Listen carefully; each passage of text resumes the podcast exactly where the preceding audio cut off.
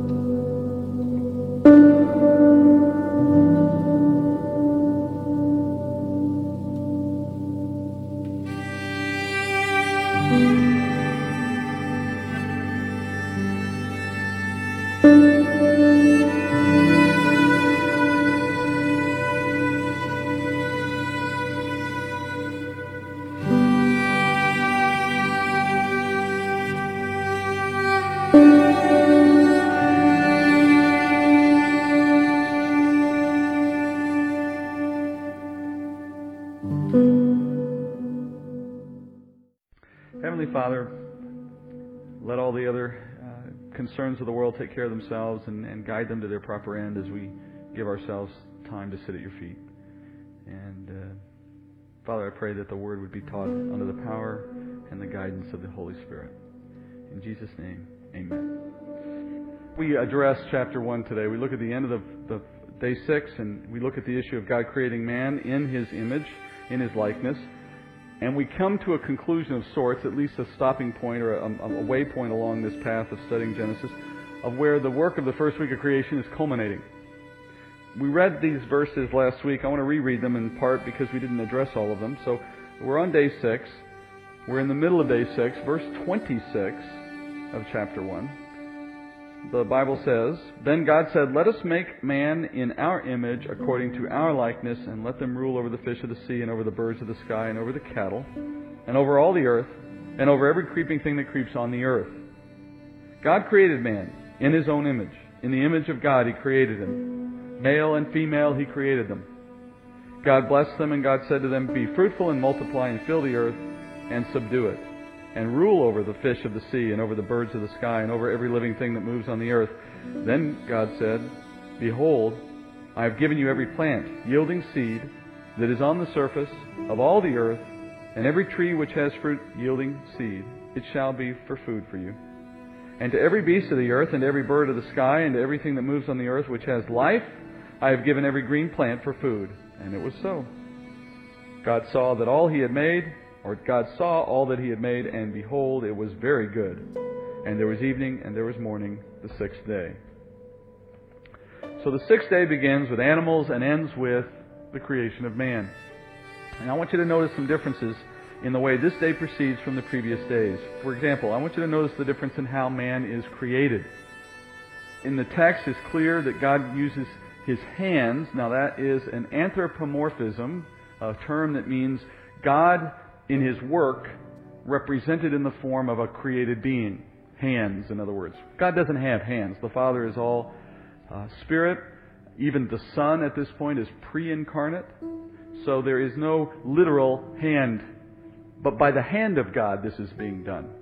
So, in the way the text uses the word hand, and the way Moses is called by the Spirit to use that terminology, we come to understand it as something that communicates a meaning to us. That because God doesn't truly have hands, what's being said there is, in the way God created here, it's done with a different intent or with a different thinking or focus. Emblematic of the use of hands. For example, could God have used his voice to speak man into existence in the same way that he has done every other day of creation up to this point? Of course he could have. Therefore, in the fact that he did it a different way here, in this anthropomorphic way of communicating hands involved in the forming of, God, of man, it begins to suggest God at work in a new way with greater concern, with greater personal involvement, if that were possible, with greater love, greater care. All of that is being communicated by the use of his hands as if he rolled up his sleeves and said, Now, for this last part, I'm going to do this a special way. And what of the materials God used? Up until this point, from what the text says and from the language in the text, God is creating things ex nihilo, which is a way of saying from nothing. And yet, here, clearly, spoken in clear terms, God has taken existing material and used it to create something new. That may have been going on all along, don't get me wrong. There is a good argument to be made that the original material of creation was all done at the very beginning, and the rest of the story is just him fashioning it into different forms. So be it. That could very well be the case. But even then, if that's true, only now does he actually say that. Only at this stage of the process do we actually see the text specifically mentioning how he took some material like clay and began to form it with hands that don't really exist, but hands in the sense of his care and his attention. All of that points to some different purpose here, some greater purpose in the way he's creating men. But there's another side to this issue of the substance, which we'll come back to later in chapter 3, that becomes supremely important. Man here is made out of the earth itself, out of the existing material of the land mass, specifically the dirt of the ground. In fact, the name Adam means dirt or earth. That difference is critically, supremely important. In fact, it is so important a detail that we were made from the earth that it will determine the course of human history until the kingdom arrives. And it is no less important than that, and I have to let you wait until chapter 3 to find out why. Now, when God begins to make man, he begins with this new statement. He says, Let us create. Let us make. The word for God in Hebrew at this point, in that phrase, is Elohim. In the Hebrew, that's plural. And then the verb used for create is also conjugated in the plural in Hebrew, which is why you see the translation with the pronoun us. Because the phrase in Hebrew communicates a group activity. A group doing a group activity. And so at this stage of the creation, it's already evident that the Godhead is expressed as a plurality, a plurality of some kind, more than one. Later, of course, as Scripture goes forward, we learn more and more detail about this God who is us, and that we now see three distinct persons. But for anyone who would argue that that is somehow a Christian only perspective, and somehow the New Testament was the first time that there was ever any mention in the Bible about a God having three parts, you only have to go back to the beginning of the story of Genesis to find clear evidence in the original Hebrew that there was a plurality in the Godhead. That is certainly not a new concept from the Christian point of view. So, this plural Godhead, this us, creates man. The word man, as I said, is Adam, literally means earth or dirt. In chapter 1, as we have studied now to this point, we see God creating mankind, male and female, the text said. Mankind. When we get to chapter 2 here today and, and into the future weeks, we'll see that this story is confirmed by chapter 2 that on day 6, both male and female were created in the same day, at the same moment, more or less. But in chapter 2, we're going to find out the details around how that took place. For now, the author is content at this stage in chapter 1 to simply use the generic man, Adam, but in the way it's clarified, male and female, it's made clear that it's a, an expression intended to reflect all mankind, not merely one person. Later, of course, chapter 2 fills in the details. Now, the text here says man is created in God's image. What an important phrase. And let's under- see if we can understand what that means. The word image in Hebrew can also be translated likeness. So it can be created in God's likeness. And the word in, or the preposition, the way that verb is actually being translated or conjugated, you could say not created in or uh, created in likeness or created in the image of God. You could say created according to the image or the likeness of God. Meaning more like a pattern. More like the way a dress is made from the pattern that precedes it, according to the likeness of God. That detail alone, that fact in the text, confirms that God wants to set man apart amongst all that He's done in this week. Because never before, and not, no earlier point, have we heard Him say that anything in His creation was a pattern of Him or in His likeness. This is a unique moment in creation. It's unique in the material, it's unique in the method, hands, and it's unique now in the style or in the outcome. Something that is in God's image or likeness. We've said all along there's a building of, of, of the text to some event. There's a, an obvious ramping up. He's creating food on the ground, he's creating water and air and everything for some purpose, and not for its own sake. And then last, he brings to life animals with a special kind of life. But last, even later than that, and, and obviously at the height of his process, he brings into being man in his own likeness. All of this suggests that the point in the creation itself was an environment perfectly suited to the needs of one creature above all the others, and that creature being man. And what sets man apart is this design in which he is like or patterned against God Himself. No other creature in the creation has that said about it. That goal itself, the fact that He went to the effort to create the, the environment and then put into it a, a creature that's like Himself, means that this creature has some special purpose in its existence. Different than the purpose for everything else. Because everything else exists for that man. But then that begs the question what does man exist for? It's not for the creation, it's not symbiotic. There's a creation created for men, and then there is man created for what? Well, we get the answer by understanding what it means to be created in the likeness or in, according to the pattern of God. He is about creating a creature with the capacity to know God in a manner similar to the way God knows himself. Consider what that says. A creature with the capacity to know God in a manner similar to the way he knows himself. That's what in his image ultimately means. And there are ways in which we are like God or in his image, and there are ways in which we are not. Let's try to list a few just as we go through this moment in the text. First, we are like him or according to him in our ability to exist as God himself exists. For example, we have the capacity to share in many of the same character attributes that God Himself embodies. We, we know that God is the author of love, He is the author of grace and of mercy and of charity. These concepts don't exist apart from God Himself.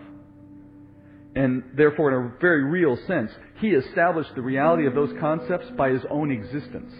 We would not know what love is, but that God Himself, by His nature, by His very existence, demonstrates and shows love. He defines it. The definition of love is what God has the capacity to do. And in the fact that we are like or according to God's image, we share in that capacity to a degree. Not to the same degree He has, but to a degree. Furthermore, we can exhibit that to one another. I can show love to another just as God shows it to us. Animals, plants, rocks, they don't have that ability. What they do, they do out of instinct, out of natural desires to survive and reproduce and live. They don't have the higher functioning that God Himself allocates only to men to relate to one another in the way God Himself can relate to the creation. So we share in an existence that mirrors God's own nature and character, which is different than the rest of creation. So, in the fact that we can exist in the way God Himself exists, that's one way in which we are like God. Secondly, we are like God or in, in the image of God by our ability to make moral choices or decisions. We can obey or we can disobey authority.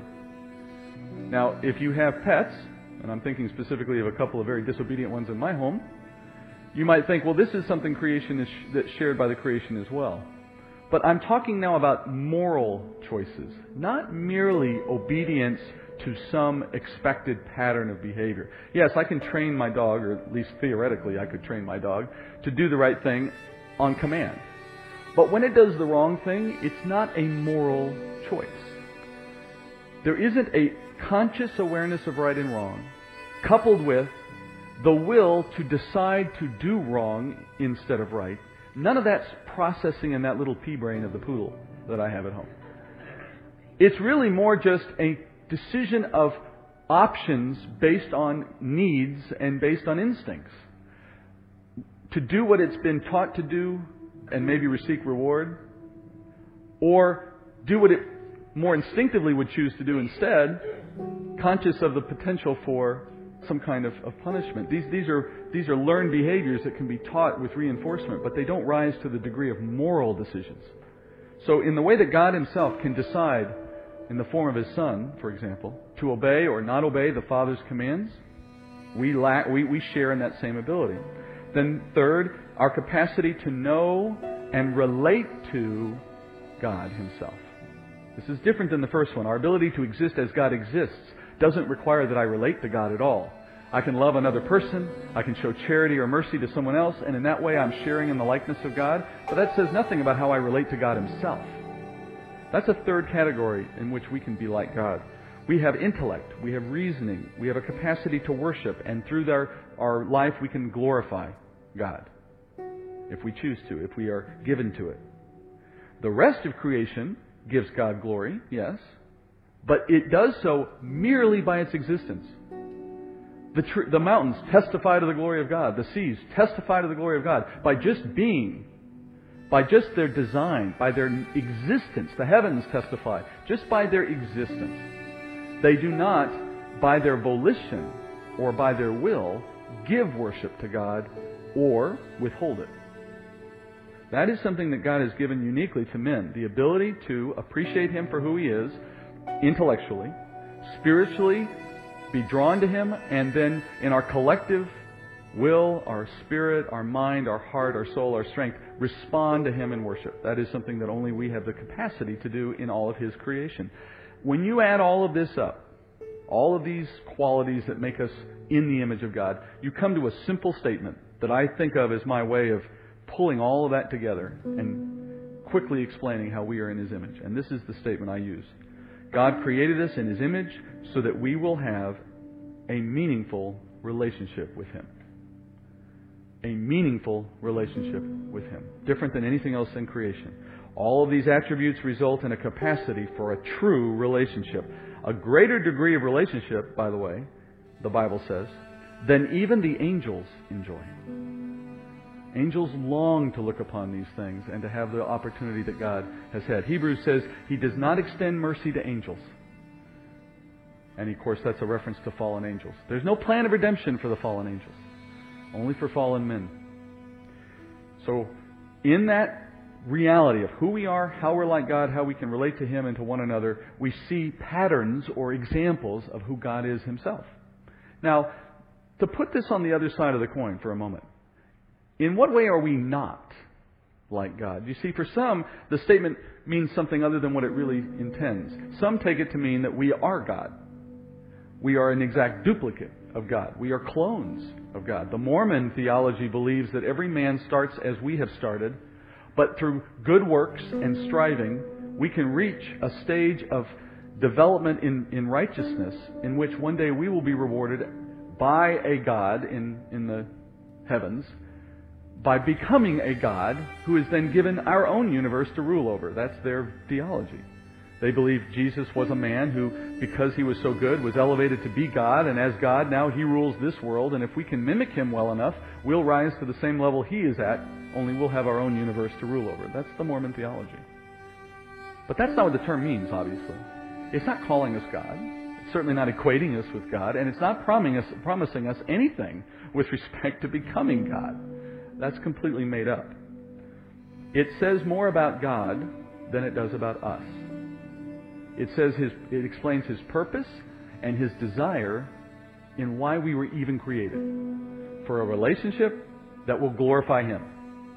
And in, in the fact that we have a capacity to do that, we see his purpose in our creation. That capacity is supposed to be realized.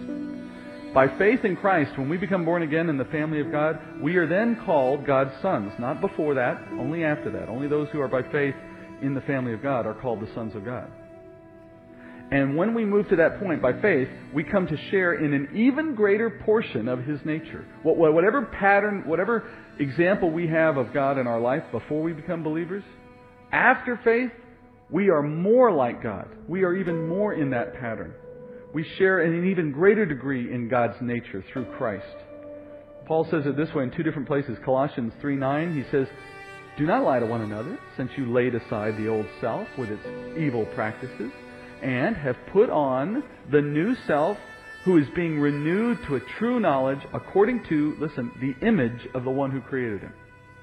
The renewing of our life, sanctification, which takes place as we devote ourselves to a close walk and a renewed knowledge of God through His Word, results in us becoming even closer to the pattern, even more like the image in which we were created. Ephesians, Paul says something similar, but a little differently. Ephesians 4, verse 20 and on, he says, But you did not learn Christ in this way, if indeed you have heard him and have been taught in him, just as truth in Jesus, that in reference to your former manner of life, you laid aside the old self, which is being corrupted in accordance with the lusts of deceit, and you have been renewed in the spirit of your mind, and have put on the new self, which is the likeness, here you go, the likeness of God, having been created in righteousness and the holiness of the truth. So, as we come to walk in faith, through a growing knowledge of God through His Word, we'll move closer to a state that God actually intended. The, the other way to say it is this whatever Adam lost in the fall of the garden, we are regaining in steps through a renewing of our mind in the Word of God and in a walk with the Spirit. We're actually moving closer and closer to the image that was originally in place as He created Adam in His likeness. An image that Christ Himself perfectly exemplified when He walked the earth. So now moving forward in the text, God tells us, having been image, created in His image, to go out, fill the earth.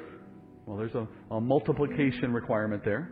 Fill the earth, subdue it, and rule over it. Rule over the animals, particularly. The word rule in Hebrew is radah. It means dominion. We have dominion over the animal kingdom and over the world. You know, it doesn't take a theologian to see that, does it? There's a reason why we are the top of the food chain. Evolutionists would tell you one reason. The Bible gives you the right reason. By God's decree, men were placed at the supreme top of the creation. We rule the world. All is under subjection to us, at least at the time Adam was created. In the original moment, as he puts man on the earth in the garden, there was nothing to contend with the power of man in the context of creation. Speaking about the physical world, we were at the top of the food chain, and we were at the top of the dominion. A world created for us, a dominion prepared for us, we were placed in it, we were to rule it.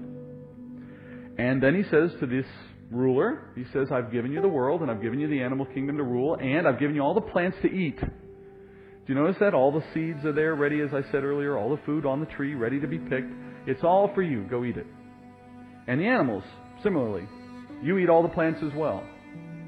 Now, that raises a couple of interesting questions. Because today, we see animals eating animals.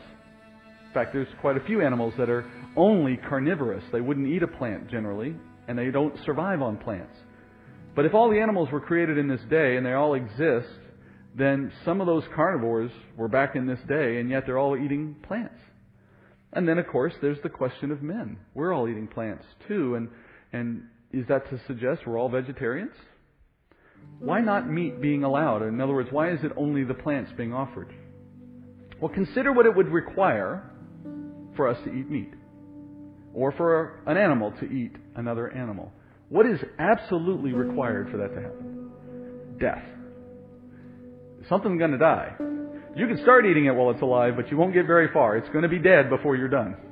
True? I mean, that's the absolute physical reality of eating meat. Meat is a living object. It's not uh, created apart from that. This goes to the question or to the issue we raised last week of kai nefesh. This unique quality to animal life that is different than any other kind of living organism. It is a death when that kind of animal or that kind of creature ceases to function. It is a death. Different than when a plant ceases to function. That's not death in the same sense. And so, if God had permitted eating of meat by an animal or by man, he would have been instituting, inevitably instituting, death. But here you see clearly that is not in God's plan. That the concept, the idea of a death of something that has kai nefesh is not by God's decree, at least not at this point, and not his ultimate design for creation. Remember how we looked back at the earlier days of creation and we said that when we jump forward in time to a new heavens and new earth in which there is no sin, in which everything is restored to its perfect, perfect state as God intends it, in that earlier time, or in that later time, there will no, no longer be death, no longer be sin. So that is his ultimate end. When he eventually goes back to recreating and starts with a new heaven and new earth, he will again institute no death. That is God's preferred, desired state. And as you see it here, it's the way he started the first world as well. But with the introduction of this fact, And by this fact, I mean there is no death in the original creation. We come to the end of six days, no death. And nor will there be any death if it were left to just go on in the way it was designed. No meat, therefore, vegetarians only, therefore. That fact nails the last nail in the coffin of any alternative theory of creation that is based on or in some sense connected with evolution. And in particular, I'm thinking of some of the ones we've talked about here already, like the day age theory. Remember the day age theory? These days are long periods of time. The thinking being that that gives time for evolution to do its thing. Or any other theory that would work from that same point of view. Those theories, and I'll talk just generally about all of them under the title of evolution, they all not only require death in order for the theory to work, they celebrate it. Death is the secret sauce. Death is the instrument of improvement. Death is what makes evolution work. It's the penalty that a weak organism pays for not being able to adapt, for not moving up into higher and higher states of capability, of evolving. The penalty is death. Weak die out. The survival of the fittest. That basic concept drives evolution. So if you were to marry the belief at any level, even to some minimal degree, in what the scientific world says about evolution, you come face to face here with an immediate and irreconcilable contradiction. Either the world began with small, simple creations, small creatures, small organisms, and over long periods of time they became more and more complex through a process called survival of the fittest. And if so, there was death from the very beginning. Death and death and death and death and death until someday down the road, man appeared as the product of millions of years of death. Refining and correcting and driving the process of evolution. Or, or, you come to the biblical record and you say, all animals, all birds, all fish, all land creatures, and man himself were all fully formed and present and functioning on the earth before anything died. One is true, and they are not irrecon- they are not reconcilable. They cannot be brought together. There's no way. Furthermore, and we'll look at this in the evolution versus creation discussion that I keep uh, promising. Furthermore, your reason to be a Christian, to believe in Christ, to, to trust in a death on the cross, the reason to believe in that is completely and, com- and utterly destroyed if you believe death came before sin. If you believe death as a concept, and I don't just mean for man, I mean for any organism, if death itself is a natural byproduct of the world that God created, it is not the consequence of one man's sin in the garden, then the reason to believe in a Messiah completely goes away. And I'll explain why out of Scripture when we get to that evolution versus creation discussion. But that's how radical this notion is. To any Christian who would propose that there's a way to reconcile what we see and hear in the scientific and secular world with what we see in the Bible, to that one person, I simply move them to the book of Romans and a couple other places, and I explain to them that the reason that Jesus came and died on a cross was to do away with the penalty of death for sin. But if death is natural, then I don't need a Messiah because I don't have a problem because there's nothing to fix. It's that foundational to the Christian walk. And I'll show you more when we get to that stage of the teaching. For now, I want you to listen to one thing Paul says in Romans 5:12 through 5:14. He says, "Therefore, just as through one man sin entered the world, and death through sin, and so death spread to all men because all sinned, for until the law, sin was in the world, but sin is not imputed when there is no law. Nevertheless, death reigned from Adam until Moses, even over those who had not sinned in the likeness of the offense of Adam, who is a type of him who is to come. Wordy, but Paul essentially is saying the cause of death was one man's sin. And the proof of that is in the way it spread to all men, because all have sinned. To the evolutionist, Death isn't the result of sin. Death is a natural byproduct of life. To the theologian, I now see no reason to believe in someone who promises to do away with the penalty of death. It's a neither or. So, day six is finished. We have the completion now of a filling of the land space. So, if you have your chart, that's where you've already gone, I know. Man is a part of day six because we share in much that the animal world itself has in the way it was created. We have a very similar organ structure. We have a very similar skeletal structure. We have uh, a very similar nervous structure.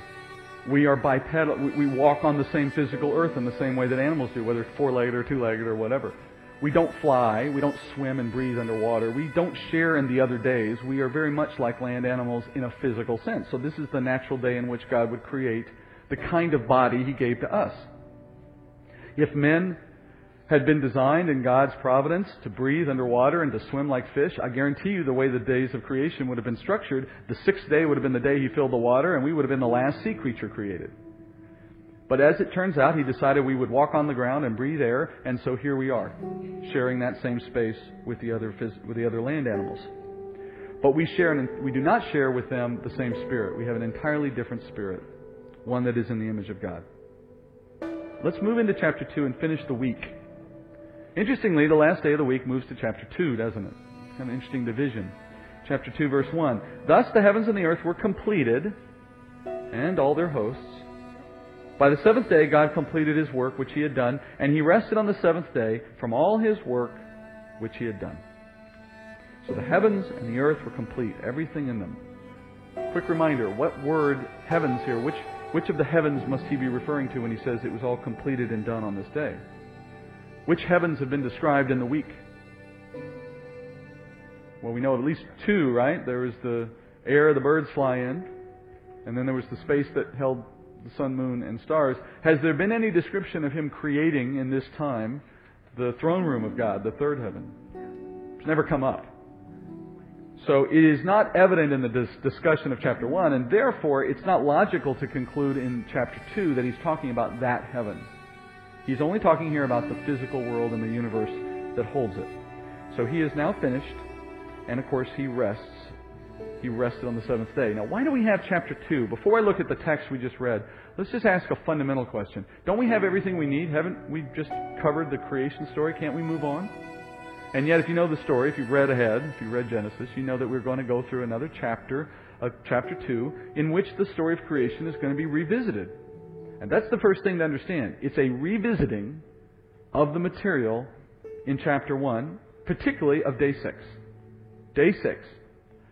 Some would come to this chapter, and I think this, when I say some, I'm referring largely to unbelievers, critics of the Bible, even some who call themselves Christian, but for whatever reason never really understand the text, they just like to pick it apart.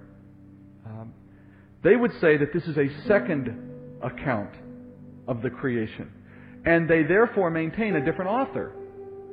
The typical line of thought is this someone wrote chapter 1, it's a myth, it's a story, cute way to sort of explain morals and, and just to talk about God.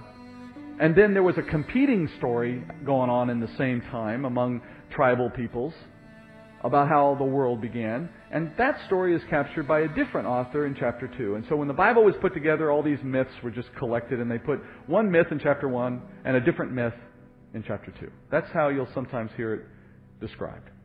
Of course, that view is not only wrong, it, it's not even very good scholarship when you look at the text, because it's not hard to see how the two pieces fit together if you're even trying.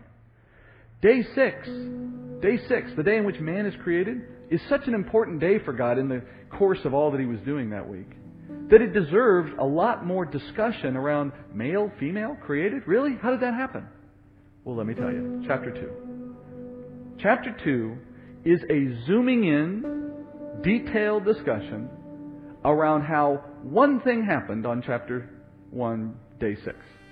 He doesn't really go through all of the animals again. He just goes through the creation of man with then the elaboration on how from there he created a companion. From there, the companion of animals wasn't sufficient, so he moved to a new companion. You know, animals are in there along the way, but it's really more a discussion around the events of man, which further proves that the whole point is man. We're the subject of this entire story.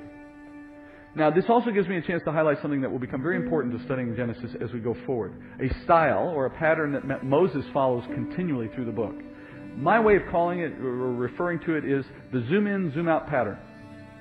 He'll do this continually through the book. And what I mean by it is this He will cover large periods of time in a rather brief period of the text, maybe one chapter. He may cover 5,000 years, 3,000 years in a chapter high level, right? You can't cover that much time without just bouncing along on the high points. Virtually no detail available if you're moving at that speed. You're at the 30,000 foot level, just flying over it. But some of those events are, are very important. Not all of them. Not everything that happened in the last 2,000 or 3,000 or 4,000 years is worth elaborating on. But there are some key moments, right?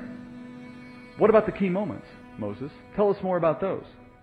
Well, what he does after he does the flyby at 30,000 feet is he goes back into some of those events and pulls out key ones and talks at length about those, the zoom in part of the text.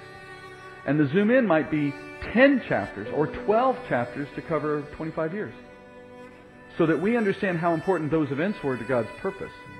Then, following that, he'll go back up to 30,000 feet and he'll jump over some more time. But just understand those jumps and those zoom ins overlap. So he'll cover the large span of time first, then he'll come backward in time and talk about this event, and then this event, and then this event, and then move forward to the next section. That's the zoom in, zoom out pattern. Here's your first example of it. In chapter 1, we covered seven days on the clock, getting into the beginning of chapter 2 for the seventh day, right? Now, as we move forward in the text of chapter 2, we're actually going backwards in time, aren't we? We're going back to day 6, so that day 6 gets a lot of extra treatment. That's an example of the zoom in and zoom out. Then he'll begin moving forward in time again with chapter 3 and so on. And you'll see that over and over and over again. When you see that pattern, it makes it much easier for you to follow what you're reading and to appreciate what's significant from what is, let's say, less significant. Moses himself sort of showing us that by how he treats the text. Now, chapter 2. We're going to spend the rest of today with the time we have looking at this subject of the Sabbath day. This idea that God rested one of the most misunderstood concepts in Christianity for some reason.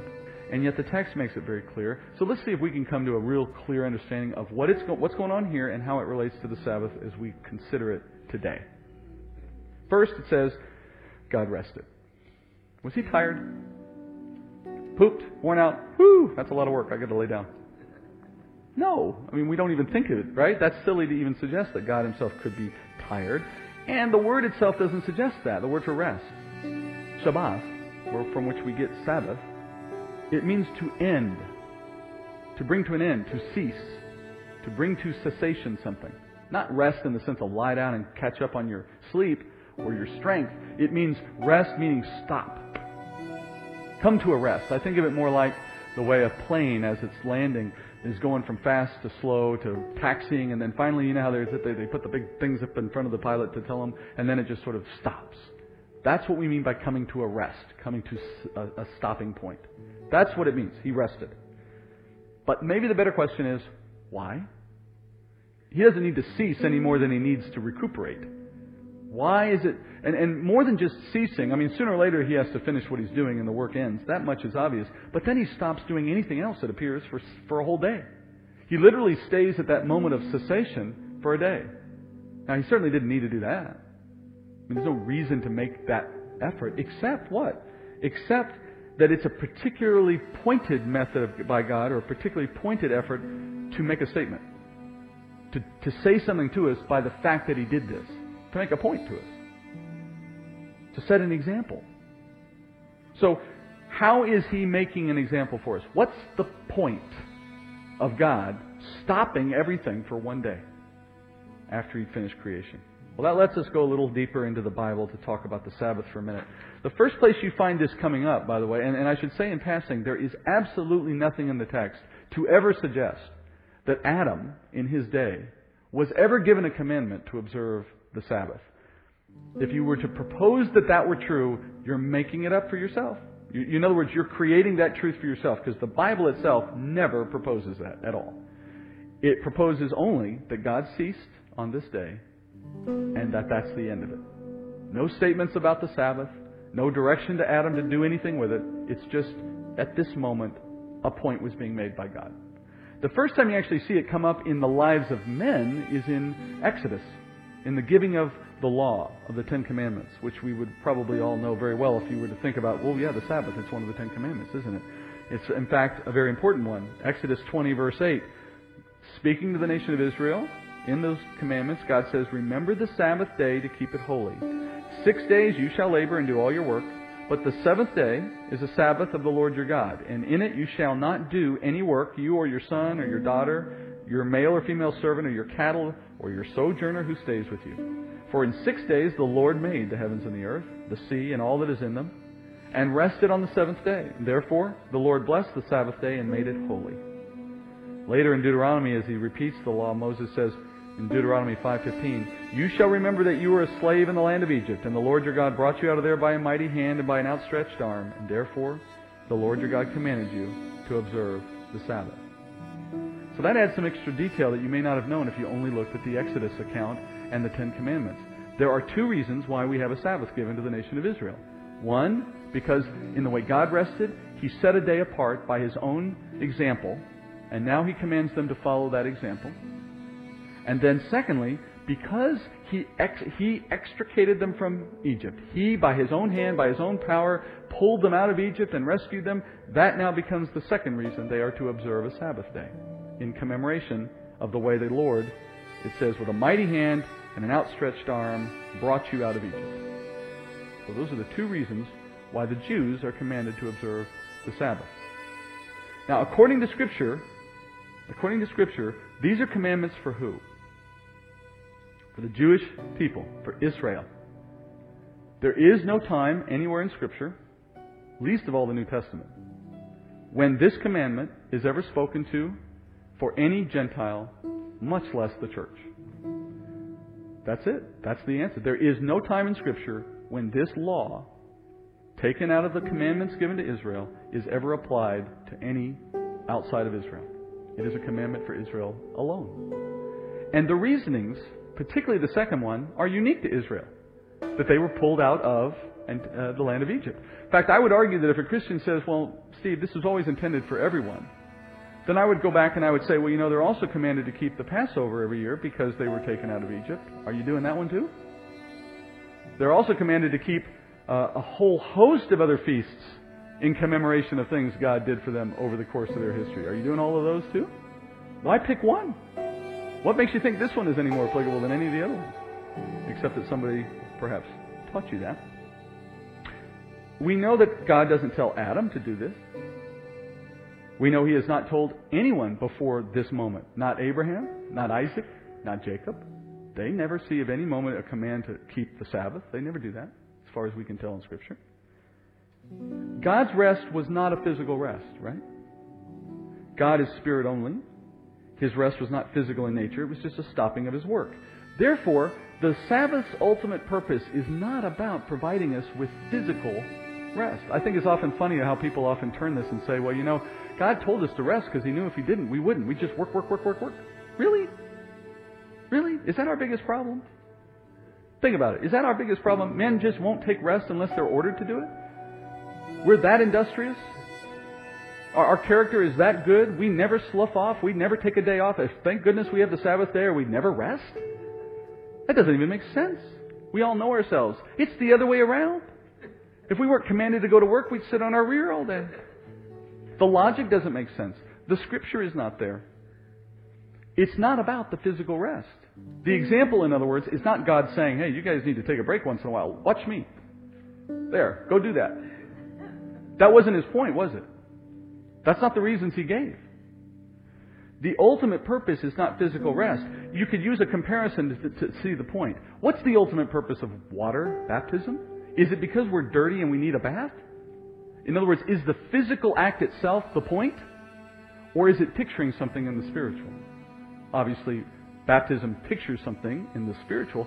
Similarly, the day of rest that was commanded for the nation of Israel was a physical observance, yes, but not for the sake of a physical rest any more than water baptism is for the sake of washing dirt off your skin. It's a physical act to picture a spiritual reality. So if there is a physical act of rest, of ceasing, that's supposed to take place once a week in the nation of Israel. Then we get to the most important question. Now we're close to really understanding the Sabbath because we ask the question, what is the spiritual picture that is being created by this corporate observance of a physical rest? We know it's not about the physical, it's about the spiritual. What's the spiritual picture, God, that you are building through this commandment that you gave Israel? What are they picturing for us? What's the point we're supposed to get? Well, first I want you to consider we have been saved and transformed by Christ, by faith in Christ, correct? Paul says in 2 Corinthians 5:17, "If anyone is in Christ, he is a new creature; the old things have passed away; behold, new things have come." And then he says this, "Now all these things are from God who reconciled us to himself through Christ." Do you notice the direction there? He reconciled us through Christ. We didn't reconcile ourselves. We didn't decide to join his party. He reconciled us. First thing to note. Second thing to note is Scripture says that the reconciliation we, we obtain in that way is the result of a work that God Himself did on our behalf. Hebrews 10:11 says it this way: Every priest stands daily, ministering, offering time after time the same sacrifices which can never take away sin. But He, Christ, having offered one sacrifice for sins for all time, sat down at the right hand of the Father waiting from that time onward until his enemies be made a footstool for his feet. God did the work of our salvation when Christ, having kept the law perfectly, went to the cross on our behalf. That made possible God reconciling us to himself. So far, how much have we done? Zip. We're still at zero. He's done all the work so far. He designed the plan. He did the work of living a sinless life instead of us. He did the work of sacrificing himself on the cross. He then stepped into our lives through grace and elected us into that belief and brought us into the family of God. He's done it all. Where are we? We're still sitting at zero. We've done zippo. That's the meaning of grace. We are simply the beneficiaries of all that work, are we not? After, now notice what Hebrews said, after God did all that work of redemption, what did he do? Sat down. He rested. He rested. He rested or he ceased from the work of redemption, having done once for all. The next verse in Hebrews says this For by one offering he has perfected for all time those who are sanctified. Now let's look at that in comparison to the Sabbath. God did all the work of creation. We didn't do any of it, right? He did it all. We did nothing to assist. We were just the beneficiary. Once he was done creating, he rested. So the work on the cross and the work of creation are being compared here. One is a picture of the other. We are the beneficiaries of God's work if we trust in the faith that God allows. And then in that relationship, we rest in His work. That's why you may hear a pastor say sometimes, every day is a Sabbath for the Christian. He means that literally. When before we may have been working and striving, trying to earn something that we couldn't possibly earn, even though we were trying, now, knowing the grace of the gospel, I've stopped that kind of work. I'm not working to earn anything for God. I'm not working to earn my salvation. I know I already have it by His work, not mine. He's rested after He did the work of salvation. He sat down at the right hand of the Father. When I come to faith in Christ, I join Him in that rest. I stop working too. But it's a perpetual rest. It never goes away. It's once and for all work that saves me once and for all, and I can rest in it once and for all. I'm in my Sabbath right now in that sense of the word. Spiritually, the Sabbath is a picture of my rest in faith in Christ, resting from the works of salvation. And he says, I want a Sabbath day in the nation of Israel so that I can show you what it's like to have an incomplete rest. Because what happens after the Sabbath? You got to go right back to work. And not much of a rest, is it? Not a very satisfying one. Only lasts a day. Bam, I've got to get up the next morning and go right back to work. That didn't feel very satisfying. But when I rest in Christ, all of that nonsense stopped. And now I rest in Him without any fear that I have to wake up the next morning and start working again. That's the picture. The Sabbath was given to picture the rest we have in Christ. He is our Sabbath. So just as all the law pictures Christ one way or another, the sacrifice, the bread, the holy place, and so on, Likewise, just the Sabbath day itself is a picture of Christ. But once you've come to know the true living Lord and you have rested in Him for your salvation, you don't need the picture anymore. The, the Sabbath day itself is a picture of the greater. Once I have the greater, I don't need the lesser anymore. So you can work seven days a week or you can rest seven days a week if you have that option. But you don't have to think of it in spiritual terms anymore. Once you accept Christ, you've rested in the way that matters most. Heavenly Father, thank you, Lord, for our time in the Word, for the chance to study and understand these truths. Continue to inform us and open our minds to see this as it should be seen. Guide our use of it as we teach and talk to others and, and give an example of the hope that is within us. Help us to grow in the grace and knowledge of Jesus Christ. And bring us back next week to finish and complete chapter 2. We pray these things in Jesus' name. Amen.